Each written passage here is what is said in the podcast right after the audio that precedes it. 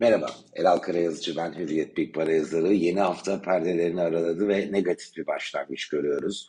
Geçen hafta özellikle de Cuma günü çok sert satışlarla karşılaştık. Borsa endekslerinde hafta bütününde dolar bazında yüzde altı buçuğu buldu kayıp ee, ve Haziran'ın ortası itibariyle biz yeni haftaya baktığımızda da yüzde bir, bir buçuk arası oranlarda e, vadeli endekslerle yine kayıplar görüyoruz. Amerika e, ve Avrupa e, endekslerinde. Ne oluyor? Şimdi enflasyon çok yüksek e, hızda devam ediyor yolculuğuna. Geçen hafta önce Avrupa arkadan Amerika enflasyon veri setleriyle karşılaştık. Beklentileri aşan yine gerçekleşmeler var. Hal böyle olunca piyasalar geriliyor. Çünkü o yüksek enflasyonu e, durdurmak için, terse çevirmek için e, merkez bankalarının çok daha sert faiz artırımlarına gitmek zorunda kalacağı kaygısı var. E şimdi faiz artırımlarında merkez bankalarının vites yükseltmesi, daha hızlı ilerlemesi de e, ekonomiyi e, boğma, baskılama riski içeriyor. İşte bu nedenle de varlık piyasalarını biz satıcılı bir seyirle e, karşı karşıya kaldık.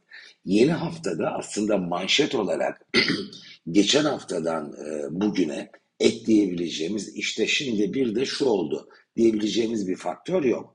O geçen haftanın yüksek enflasyon, yüksek faiz arttırımları kaygısı setinin biz aslında yansımalarıyla karşılaşıyoruz. Türkiye bundan etkileniyor. BIST 100 endeksi Haziran başından bugüne bakarsak e, tabii bugünkü işlemler başlamadı. Bir kayıpla başlaması BIST'in daha olası görünüyor. Yüzde 0,2 sadece değer kaybetti bugün hariç. BIST 30'da da yüzde 1,5'luk kayıp var. Biraz daha hissedilir. Bunun tabii en önemli sebebi Haziran'ın ilk yarısında döviz kurlarının yukarıya gitmesi. Dolar TL'de yüzde 5.2'lik bir artış var. Aslında dolar bazında bakarsak BIST de dünyaya paralel hareket ediyor. Fakat içeride kurun yukarı gitmesi bir paraşüt etkisi yaratıp o TL bazında hareketi frenleyen, yumuşatan bir faktör olarak öne çıkıyor. Bu patırtının içinde altın gümüş ne alemde?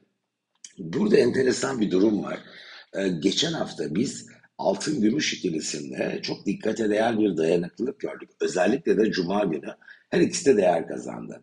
Oysa yüksek enflasyon, merkez bankalarına ilişkin e, işte kaygıların güçlenmesi, bunun yansımasıyla tahvil faizlerinin e, global olarak sert yukarı yönlü hareketi. Buna rağmen altın ve gümüş yukarıya gittiler Cuma. Ve Haziran başından bugüne baktığımızda da dolar bazında ki dolar dünyada yükseliyor. E, baz olarak e, ortaya çıkardığımız ölçüt zaten yükselmiş.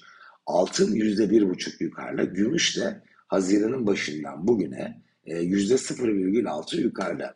Ben bunu hem ilginç hem önemli buluyorum. Çünkü herhangi bir finansal varlık düşmesini gerektiren dinamiklerle karşılaşır ama buna rağmen değer kaybetmezse bu direnç ilerleyen süreçte daha orta vade diyelim değer kazanma ihtimalinin yükseldiğine yönelik e, bir mesaj olarak okunabilir.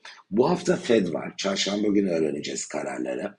Şimdi tüm bu gelişmeler Fed'in daha da şahin bir tavır ortaya koyması kaygısını besledi e, ve e, önümüzdeki bu toplantıya kadar olan bölümde dalgalı seyrin devam etmesi çok şaşırtıcı olmayacaktır.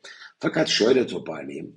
E, dünya ekonomisinde ben halen e, ölçülü de olsa bir resesyona gidişin önümüzdeki 3-4 çeyreklik e, bölümde riskini, ihtimalini düşük buluyorum. Evet ekonomi yavaşladı.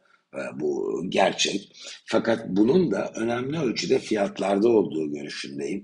Geriye dönüp bakarsak son bir yılda zaten borsa endekslerinde biz e, hep ana rotanın negatif olduğunu gördük.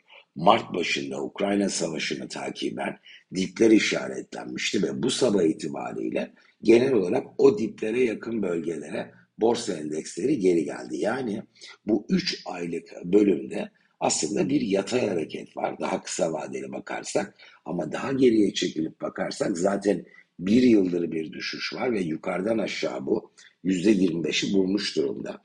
Borsa endekslerinde bir resesyon fiyatlaması dahi, tabi kastım çok sert bir resesyon değil, orada durum değişir. %50-60'ları bulabilir kayıplar kriz fiyatlamalarında. Ama ölçülü resesyon fiyatlamalarında zaten gelenek yukarıdan aşağı %30 kadar bir düşüştür. şu an %25'lik kayıp olduğu için de e, borsalarda yılbaşından beri hatta bu değişim oranı. Ben aşağıda çok fazla bir alan olmadığını düşünüyorum. 31 e, bin puandan işlemler geçiyor Dow Jones'ta vadeli kontratta. 30 binin bu endekste e, yine 13.500 civarında Alman DAX endeksi, 13.000-13.200 gibi bir bölgede de Alman DAX endeksinin e, dengelenmesi ve rotayı yeniden yukarıya çevirmesi ihtimalinin şansını daha yüksek buluyorum.